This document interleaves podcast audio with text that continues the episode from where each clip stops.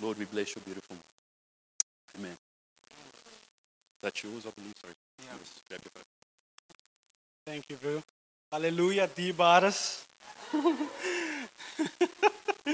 uh, that's my thing, guys. Like our community is already saying it. It's hallelujah, Dibaris. I was like, you know what? I'm going to start a thing in church already. So we kind of did a whole circle, train circle in worship. I don't know the guys that hasn't been to a Pinkster church before. If you go to a Pinkster church, that's the type of thing that happens, guys. and I'm, I'm excited, guys. Excited to share God's word. It's always a, a privilege, uh, but also a tremendous responsibility. And and like, as Pierre said, like, yeah, I've been really seeking God's will for, for this word, um, that He would really break something open over us as a church and, and really spur us on into intimacy. So, I want to jump into it. Pierre prayed, so I don't need to pray. Tony's actually asked me to do something, so I'm going to quickly pull a Tony, take a selfie. oh, yeah, sorry, this is a Leeroy. okay, I need to take more. there we go. And so, oh, sorry, this side as well. Sorry, Tony. Tony's gonna, guys, Tony's gonna hear this message and he's gonna be so disappointed. okay,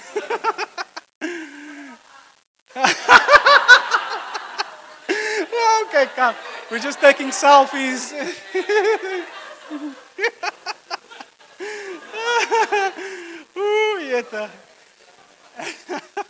Okay, guys, that's enough. so, you know what? I was thinking about it today and I decided I'm actually not going to pull a Tony today. And I'm not going to say if I were to title this message, I would call it this. Because Tony's not here and I know he's going to hear this message. He's going to he's gonna listen to the recording. So I can only pull a Tony when Tony's here. But I'll, but I'll tell you about the message. So, a message that's been on my heart is just about really intimacy with God, um, fellowship with God, and really a participation in that. I believe that God is calling us into a, into a deeper intimacy, and He's really calling us to participate in what He's doing. So I'd actually had the privilege of sharing this message a couple of years ago in the, in the heart of lockdown at the Milnerton congregation. Um, it was a really weird season for us as a church. You know, like then we could gather, then we couldn't gather, then we had to wear masks and social distancing and all that kind of weird things. And so it was kind of my responsibility to come and encourage the church to really participate, you know, and just continue gathering. And the funny thing is, I'd actually been hospitalized with COVID just a little while before that. And here I'm coming, guys, we need to gather. I'm like, don't worry of COVID. Who cares about COVID? so the way I actually came across this message was by spending time through the, the letter to the Ephesian church, and a letter that I really love. And I'd seen something that I hadn't seen before that I would describe as the relationship cycle. You know, in the, the first half of the letter to the Ephesian church, the first three chapters, Paul speaks about all that God has done to bring us into fellowship with Him, to redeem us. And he speaks about this miraculous work that God's done. And in the second part, he now speaks about God putting us into a body. And in this body, gives us all these giftings. Um, you know, the fivefold giftings to equip us, to build us up for ministry. And then there's the chapter 5 into chapter 6, where I believe that God is now calling us to reflect the intimacy that we have with Him to a world out there that doesn't know Him, so that they might see something of Him in us. And the one may plant, another may water, and God may bring the increase and save those people, and then kind of bring that circle to completion. And so, in a way to introduce this message, I actually want to start off with, with a statement that we all kind of make as that Christianity is not a religion, it's a personal relationship with Jesus Christ, right? Don't we all say that? Yeah, it's like part of our Christianese, it's in our Christianese dictionary somewhere. but if I ask you to pull out the verse that says that, that exact phrase, you'll probably have a really hard time finding that exact verse. Now, is it that the Bible doesn't teach that? Like, no, the Bible actually does teach that, that we come into a personal relationship with Jesus Christ. And we actually find this idea in a word more so than any other word, is this Greek word koinonia, where we, we often get our English word for fellowship from. Are we going? We're on. Okay. Yeah, I think the inverter's dead. Okay, cool. So um, we find this, um, like I said, we find this idea in a word called koinonia, the Greek word koinonia, that we get our English word for fellowship from. And the Bible actually translates this word very differently in depending on the context, because we don't really have the English equivalent to really describe this word. So sometimes the Bible translates this word as as sharing, sometimes it's contributing, sometimes it's participation or even partnership in. And so this word means all of those things. It actually speaks of something like a deep spiritual intimacy, a spiritual intimacy with God and His people, and His people and His people. And there's this joint active participation in that, um, in this word. And so just to um, yeah, you know this word, the, the, the, word fellowship has almost become like a kind of like a watered down version, I would say, of this word because fellowship's almost come to mean like a social event. Like we come there and then that's fellowship. You know, I'm hanging out with Marvin and Pierre, and so that's kind of fellowship. Now that is a part of fellowship, but it's it's not really it. It's, there's so much more to fellowship than that. And to kind of give you an idea of how this word is used in the in the Bible, 2 Corinthians chapter 9, verse 13 can put it on the screen. so in this, I'm not gonna. Um, I'm just gonna use because I kind of. Um, I'm not prepared to share the whole verse. So uh, Paul speaks about the liberal sharing. So they they're actually gathering some money for the saints in Jerusalem. And so this word is sometimes used as liberal sharing or liberal contribution for the saints. Now, the word fellowship or koinonia is used there for sharing. Now, it doesn't mean hanging out there. What's actually happening there is our brothers and our sisters are struggling financially, they're being persecuted, and because we love them and they are part of us, we want to give of what, what we have so that they don't lack. Doesn't that kind of sound familiar? You know, what's in, what's in your fridge is, no. is mine. You know, what's in, in my fridge is still mine. what's in my fridge is yours. And in Philippians 1, verses 3 to 5, Paul speaks about um, partners in the gospel or a fellowship in the gospel. And here again, he doesn't mean they're hanging out in the gospel, but he's talking about a partnership in the gospel. They were partners with him in the gospel. And this could look like many different things. Sometimes this could look like, no, they were actually interceding for doors to be opened so God would minister. Sometimes it could look like, no, you're contributing with your finances. In that way, you are, you are partnering in the gospel. Even simply inviting someone to church or going out and sharing the gospel with Paul. And so this way you would have partnered in the gospel. And then there's Philippians 3, verses 10, where Paul speaks about um, the fellowship in the sufferings of Christ. And again, he's not talking about hanging out in the sufferings of Christ. He's like literally talking about martyrdom. But how does that look for us to, to fellowship in the sufferings or share in the sufferings of Christ? It means to deny ourselves, to pick up our cross daily, to die to ourselves each and every day. And then there's the beauty of this word is really wrapped up in Acts 2.42, is where you see this devotion to one another. They're devoted to fellowship. And I was telling Pierre before the service, it's almost this weird thing. They devoted to the teaching of the scripture, but then they devoted to prayer, but then it says they devoted to one another. And you really see how this word is so beautifully brought together. Um, they, they're in each other's homes all the time. They gave what they had, so nobody had lack. And you really see the beauty of this word.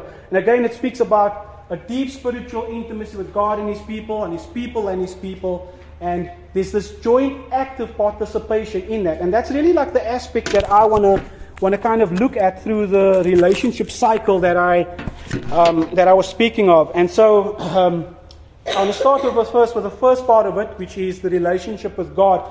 So I actually had two people that I've asked to come read.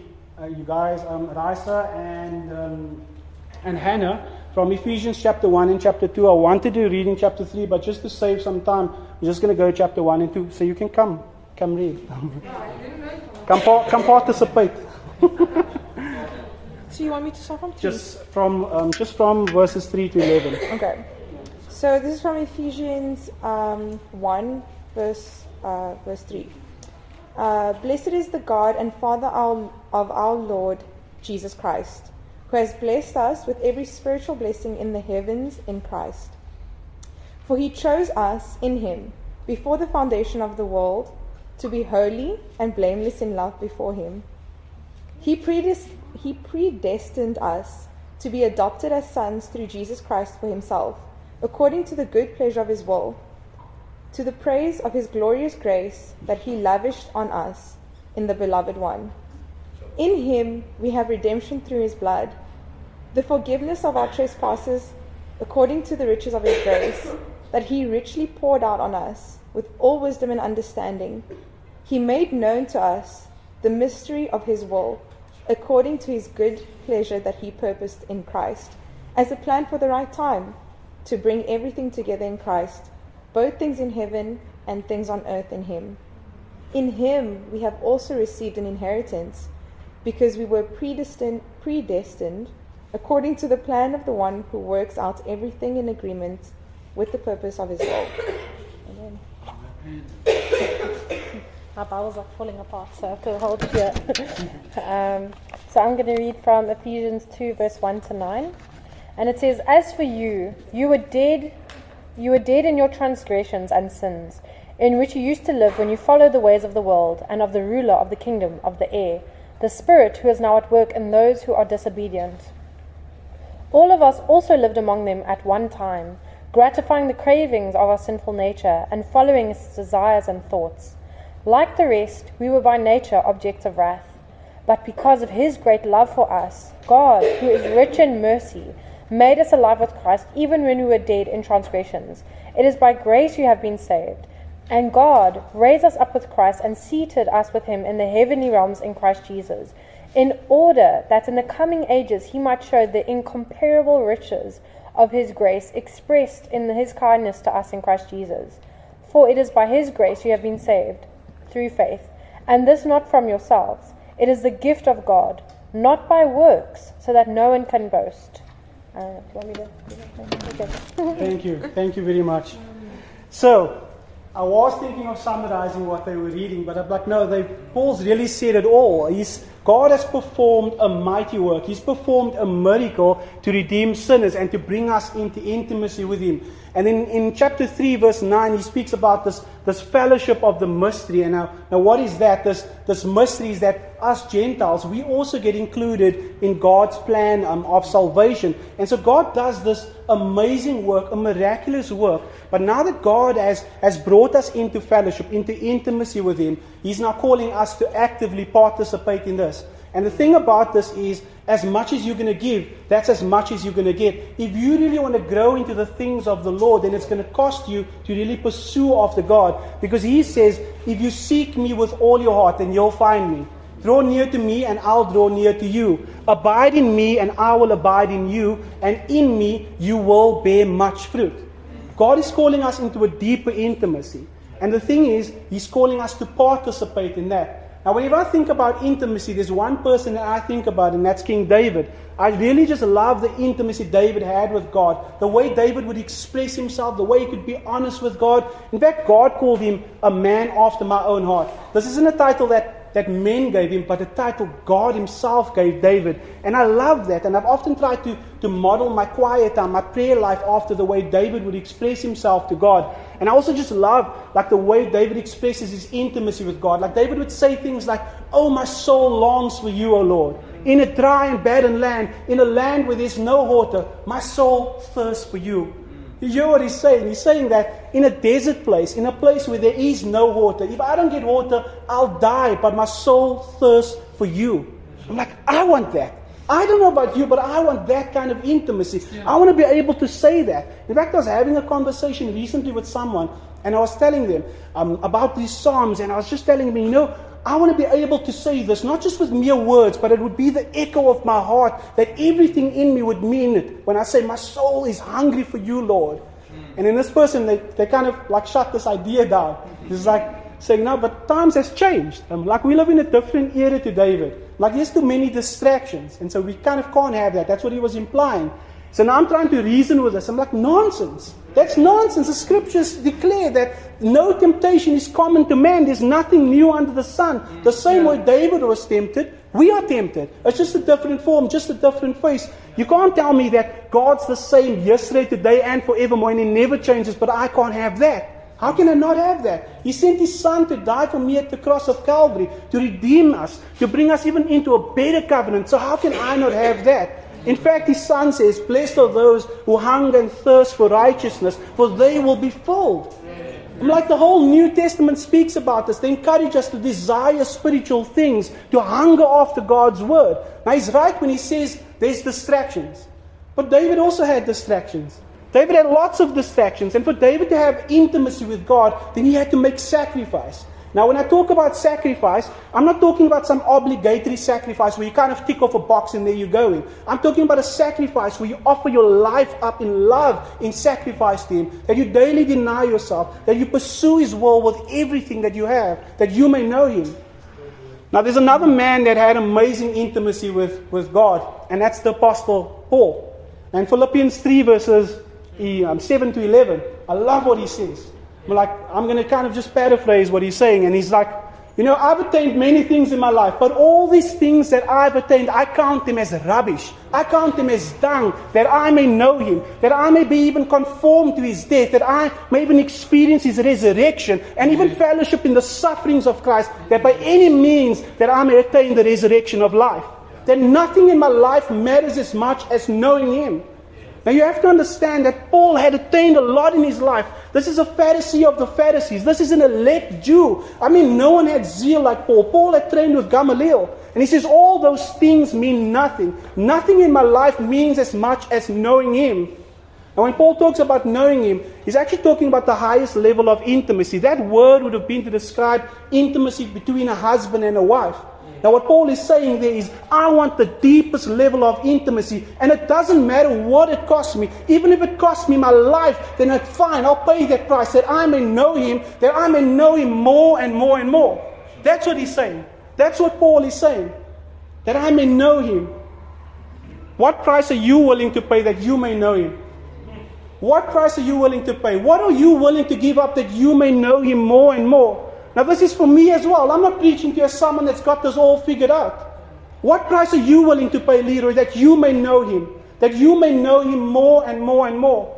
You see, for us to get the intimacy with God, to deeper intimacy, it's going to cost us. It's going to cost you your sleep. It's going to cost you to get up early in the morning so you can have quiet time with the Lord. It's going to cost you to pursue His heart in prayer. It's going to cost you to dive deep into His Word that you may understand the riches in His Word. What price are you willing to pay that you may know him, that you may know him more and more and more? Now, not to be outdone by the Apostle Paul, the Apostle John, you know, he outran Peter. Now, he didn't really, he's not responding to him, but First John chapter 3, First John chapter 3, verses 1. Then John says, Behold the manner of love that the Father has bestowed upon us, that we should be called the sons of God. Now, now, now, John's not just saying, Behold this love. He's like, no, look at this love. This is amazing. The love that the Father's lavished upon us, that we wicked, evil men and women can be called the children of God. This is amazing. Stand in awe of this love. This is what he means. Behold it. Set your eyes on that love. Never forget. Never forget that love. You know, there's one bit of advice I can give all of us that would spur us on into greater intimacy with God is to remember the cross to never lose the awe and the wonder of the cross of Calvary, that He's taken you out of the miry clay, that He's set your feet upon the rock, that He's delivered you, that He's separated your sins as far as the east is from the west. No wonder Paul raves on for three chapters in Ephesians, all about what God's done for us. Now he's writing to a church. They must have been like, but Paul, we know this, we believe this. But Paul's like, yes, lest you forget. Let me remind you, you were dead in your sins. You were dead in trespasses and sins, and I've made you alive. I've elected you. You are far off. You are aliens. I predestined you. I've blessed you with all spiritual blessings in heavenly places. Don't forget it. Let that be the thing that spurs you on into greater intimacy with God. Let that be the thing that encourages you to draw closer and closer to Him. Don't forget it. Come on. Come on, man. Sure. Come on. the thing is, the thing is this we, we never graduate from the gospel. The gospel is as much for unbelievers as it's for believers. We can't graduate past it. This should be the thing that draws us and drives us to persevere. That we say we press on because of what is done for us. In fact, this has always been the message. You know, I love what Jesus does. He breaks the bread. He's having the Last Supper with his disciples, and he, and he says, This is my body that's broken for you, and this is, this is the cup of the new covenant. This is my blood that's poured out for you. And then he says, Do this in remembrance of me. Now we call this communion. This is exactly the same word for koinonia. This is the same word as Jesus is saying. Remember the price that it cost to buy you. Remember what your sin cost. This has always been the message from the beginning. I'm the Lord your God that's delivered you out of Egypt. I split the sea for you. I went before you by a cloud by day and a pillar of fire by night. I sent my son for you to die at the cross of Calvary for you. I've done this, now you respond. Now, therefore, brethren, by the mercies of God. I beseech you by the mercies of God that you would offer your bodies as living sacrifices, holy and acceptable to God. And this is your reasonable service. Based on all He's done, this is how you respond. You offer your life in sacrifice to Him. Hallelujah. Sure. Come on. Sure. Moving on to the second part of, of this relationship cycle is now the relationship with the body. Marco, you want to come um, read Ephesians chapter 4, verses um, to 12? Come participate. Come. There's one word in one spirit that says you are called in one hope of your calling, one Lord, one faith, one baptism, one God and one Father of all, who is above all and through all and in all. But to each one, one of us, grace has been given according to the measure of Christ's gift. Um, there, therefore, he says, when he ascended in high, he led captivity captive and gave gifts to men. Now, this ascended, what does it mean? But that he who first descended into the lower part of the earth, he, he who descended is also the one who ascended far above all the heavens, that he might fill, might fill in all things. And he himself gave some to be apostles, some to be prophets, some to be evangelists, some to be pastors and, uh, and teachers, for the equipping of the saints, for the work of ministry, for the edifying of the body of Christ. Amen. Yeah. So not only has God not done a miracle to bring us into fellowship with Him, but God has another miracle to bring us into fellowship with His body. And so, as Marco was reading, uh, Paul's saying here that he's given all these gifts. He's put us into a body, and now he gives us these fivefold gifts the apostles, the, the evangelists, the prophets, the teachers, and the pastors for the building up of the church, to edify us for, for, for ministry, right? But now, he's not only given gifts to them, but when he's ascended up on high, he's given each and everyone gifts. Each and everyone is given a gift by the measure of Christ's gift, by His grace. And so nobody can sit here today that's a believer that says, No, I've got nothing. He's given each of us something. You might not know exactly what you have now, but I promise you, He's given you something. When He's ascended up on high, He's given gifts to all men. Now, I like this analogy that Paul makes about the body, because this analogy actually teaches us three things. And the first one is this that if there's a body, then there's no me and Jesus alone. We can kind of take that bad theology and we can throw it in the bin. We can kick it out of the window. 1 Corinthians chapter 12 verse 13 says that by one spirit we've all been baptized into the body. Each and every one. All of us baptized into the body. And so there's no me and Jesus alone. There is no place for an isolated Christian. In fact, Jesus promised us, uh, He promised us that He would not leave us as orphans, but He would give us another helper, the Holy Spirit. Now, no, that's the promise of the Holy Spirit, the Paracletus, but it's the Holy Spirit's work to baptize us into the body. He baptizes us into the body. He takes the lonely and he puts them into family.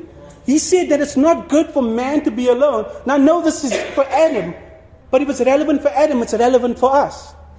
We are not good alone. We need each other. I need you, and you need me. You know, I always think about this, this coals and the fire. And if you take one coal out of the bunch, in a no time, that coal will die. You'll burn out and you'll die. But if you keep them together, they burn for a long time and they accomplish their goal. Sometimes they'll burn until the next morning. Now, I want to make a statement which is not a stretch for me to say. If you isolate yourself from the body, then you're actually working against the Holy Spirit. Then that's a rebellion against the Holy Spirit. If you isolate yourself out of the operation of the body, that's 1 Corinthians chapter 12, 13. He's baptized each and every one of us into the body. And so when you isolate yourself, you're working against Him. Now, the second thing that we can learn from the body is that if there's a body, there's many parts. And each and every part is vital. Each and every part is important. The hand cannot say to the foot that I don't need you. And the ear can't say to the mouth, I don't need you. If you take the hand away, my body still operates. But now I've got a disability. I don't operate in the fullness of what God had designed me to. So even if I take the smallest part away, I take the small toe away from my foot, I might still be able to walk. But I've got an imbalance. I've got a disability. I don't operate in the fullness of what God has for me. And it's, that, it's like that for us. If we each don't play our part, then we can't come into the fullness of what God has for us as a church. We need each and every one. It's not about the people preaching. It's not about the worship leaders. Yes, they are important, but so are you. There's no random citizens. We need each and every one to play their part. Now, I'll make this example with you.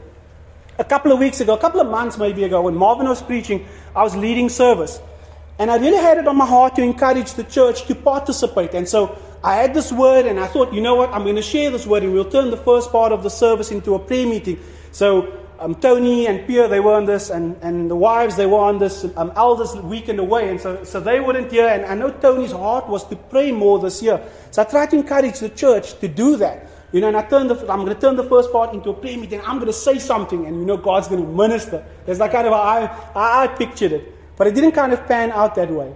You know, so we just had a couple of guys that, that just started praying, and, and then it started to become like the mic was just going between three of us the whole time. And then I was about to move on into worship. Then Marvin wrestled the mic out of me. No, give me the mic. It's Marvin. and Marvin's like, Lord, I know they're not bold right now, but would you give them boldness? And two people stepped out. Two people that's not leaders, um, people that's not coming up in the front or preaching messages. They're not people that normally come to the front. It's Brenda and Ingrid. Ingrid was a community leader, by the way. So two people that stepped out and they came and shared a word that God had given them. And out of that, the Lord ministers in a powerful way. We have an altar call. People are crying. People are in tears. The Lord edifies and builds His church and people ministering to one another because two people had stepped out with what God had given them. We need each and every one. And now, just recently, we had Gladys that shared a testimony. And out of her testimony, two other people responded. And they're like, we can't live like that as well. Come on. Because people in the church, they participated with what God had given them. We need each and every one to play their part. Then, the third thing that we can learn from this analogy of the body is if there's a body, then there's a head. And the news flash is this it's not the apostles. It's not the elders. It's not the community leaders. It's none of them. It's Jesus. He's the one that's glorified. He's the preeminent one. He's the one that's high and lifted up. Only He gets exalted. There's no place for megastar, superstar preachers. And when they come here and in the anointing's here, no, because Jesus is here. The anointing's here. We don't bowl that way. We can't bowl that way. For us to have unity, we can't have superstars here. You know, I always think about this this post that Nadine, Mac's wife, had made about a, her friendship with Nadine Badenhorst. And Nadine had said to her years prior, I think maybe when she was joining the church, and she said to her that if you think of yourself as something, then get over yourself quickly because we don't bowl that way. And that always stuck with me. And I want to tell each and every one of us, me included, if you think of yourself as something, get over yourself quickly because we don't bowl that way. If you think of yourself as better than anyone here, get over yourself quickly because we can't bowl that way. For unity in God's body, we can't bowl that way. Each and every one is important, but we are equally saints. Now, yes, we have to respect and honor our leaders because God had appointed them, but they are equally saints. There's no special parking for Pierre. Sorry, Pierre. There's no special parking. There's no special seating. If this place is full, you know who's the first people that's going to sit on the floor? The leaders. Because that's how we bowl. That's how God intended us to build. Now, the thing is, this is something that's so valuable to Jesus unity and fellowship in his body. In fact, this is one of the last things Jesus prays for before he's crucified that we would be one as he and the Father is one. This is something so high on his value list, you could almost call it a dying wish if you wanted to. That we would be one as him and the Father is one. In fact, his heart is expressed throughout the New Testament that over 60 times this phrase appears one another. Love one another. Be merciful to one another. Serve one another. Build one another up. Forgive one another over and over again. This is his heart expressed for us. If this is something important to him, it should be something important to us. Now, fellowship with God's people, it's also going to cost you. It's going to cost you. If you're an introvert, it's going to cost you to open up the doors that people can get involved in your life. If you're an introvert, it's going to cost you to get involved in someone's life. Sometimes people are going to offend you. Sometimes it's going to cost you your time that you would spend and get involved in people's lives. What price are you willing to pay that you may have a deeper intimacy with God's people? It's important to Jesus. It should be important to you. Now, moving on to the last part of the relationship cycle or the relationship circle, is God is now calling us to reflect the intimacy that we have with Him to a world out there that doesn't know Him. Now, I get this from Ephesians chapter 5, verses 22 on into chapter um, 6. I was going to say, guys, you can pull it up, but I'm going to paraphrase it. so, wives, submit to your husbands as unto the Lord. Husbands, love your wives as Christ loved the church, laying his life down for. her. So, husbands are to love their wives. And then, children, they are to obey their parents in the Lord because this pleases God. And then he says to the husbands um, that they are to reflect Jesus in a certain way to the children, in the way they raise their children. But this is really for the parents. This is not just for husbands, it's both husband and wife. And then he writes to the masters and the slaves, and they are to reflect Jesus to each other in a certain way. And that you could look at as the employees and the employers, or the students and the lecturers, that they are to reflect Jesus in a certain way. Now, you could tell me, but Leeroy, Paul might be writing believers to believers. That's a, maybe you've got a point there. But how many of us, as husbands and wives and parents and children, that don't know Jesus? How many of us, as people that we work with, that don't know Jesus? So this can't just be for believers amongst believers. Can't be. And so we call to share the gospel with people that don't know Jesus. I mean, it's the power of God into salvation. I've got the t-shirt on. but what if we share the gospel, but we continue to live like devils? And we don't reflect Jesus in a way that honors him, that they, that they see the power of that message inside of our lives. And then we almost take this message and we, we make it have no power. Now, I love how Paul actually starts this chapter, Ephesians 5, verses 1, before he gets into this. He says, Therefore, be imitators of God as dearly loved children. Now, I love this analogy of the child. Because a child is the ultimate imitator. They're the ultimate participator. They're not happy just spectating, just watching something on TV. They want to actively live that out. So if Zinedine's watching Dragon Ball Z, guess who Zinedine is? He's Goku. He's Goku. He's charging up in everything. And if he's watching Supa Strikas, who is he? He shakes. He's going to do all the tricks. And if he's watching Bible Man, you best believe he's Bible Man. He wants the coat and everything, and he's going to act that out, and it's so real to him. And this is what God's calling us to do. He's calling us to be imitators as dearly loved children, that we would reflect the intimacy that we have with Jesus to a world out there that doesn't know Him, so that they might see something of the life of Christ inside of us. That one may plant, another may water, and that He may bring the increase. You know, we always talk about the early church. You know, how the Lord added to the number daily. He added to the number daily. Now you have to but ask yourself, where did those people come from? Where did they come from? Now I know the Holy Spirit could have drawn people. Some people could have just heard the gospel and they came and they got saved. But how many of those people were someone's husband, someone's wife, someone's children, someone's work colleagues? Because they had seen something of Jesus Christ in that person. That they also came. Let me also hear that message. And then they got saved. They heard the gospel and Jesus saved them. Now, I've seen this play out in my life. How God has used this, particularly with my wife, my beautiful wife. Come stand with me. Come. Come stand with me. Come. Come stand with me. Come on. Come on.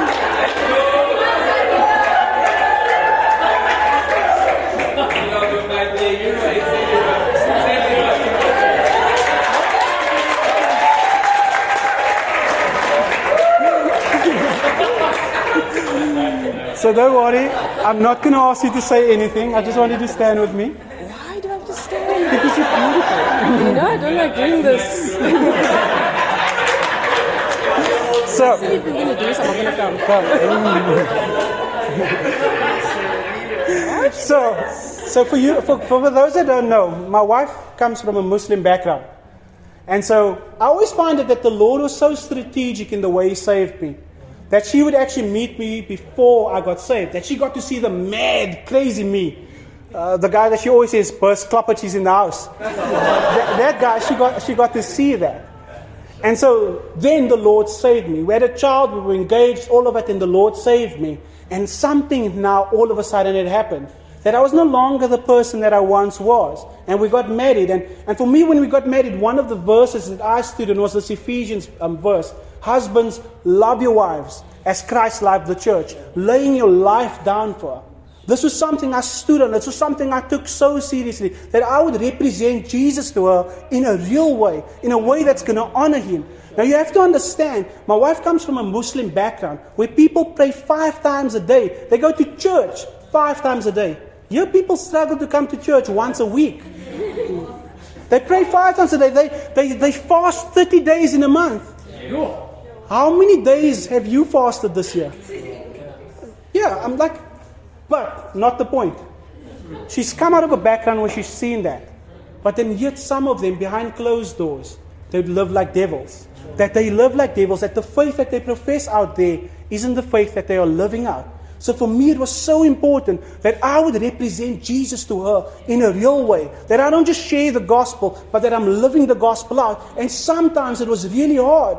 But by His grace, I keep pressing on that I might represent Jesus to her in a real way. But I also needed people to partner in the gospel with me, to koinonia in the gospel. My church. I needed people that would love on her, that would lavish the love of Christ on her, that even in a worse season, in a season where we just lost a child, that she would see something of Jesus in you. Then one planted, another watered, but Jesus brought the increase. Come on. Come on.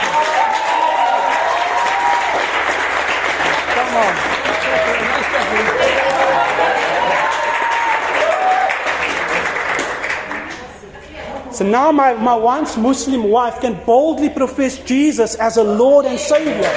Come on. Come on. Now, reflecting Jesus to a world out there, that's also going to cost you. It's going to cost you sometimes to examine yourself. Sometimes it's going to cost you tears. You're going to cry before the Lord. There was a time in my walk where people said, I don't know what he's going to church for. He's still the same, he hasn't changed. That I would cry before the Lord, Lord, what am I doing wrong? That I would pursue him. It's going to cost you something. What is the price that you are willing to pay that you may reflect Jesus well to the world? What are you willing to give up that you may have that? Now I want to come to landing. The Lord was really challenging me as I was preparing for this message.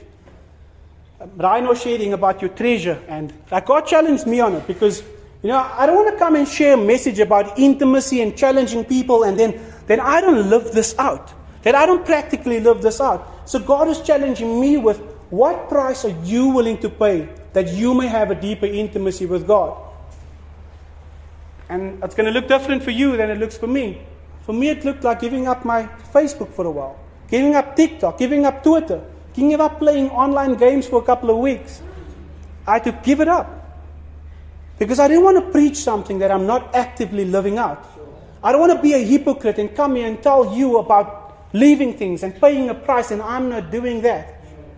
Because this is something real. God wants us to draw closer to, our, to Him in intimacy. And He is challenging us. What is the price that you are willing to pay to have that? So I don't know where Pierre wants to go with this. But I want you to think about that. What price are you willing to pay to have a deeper intimacy with God? Amen? Amen.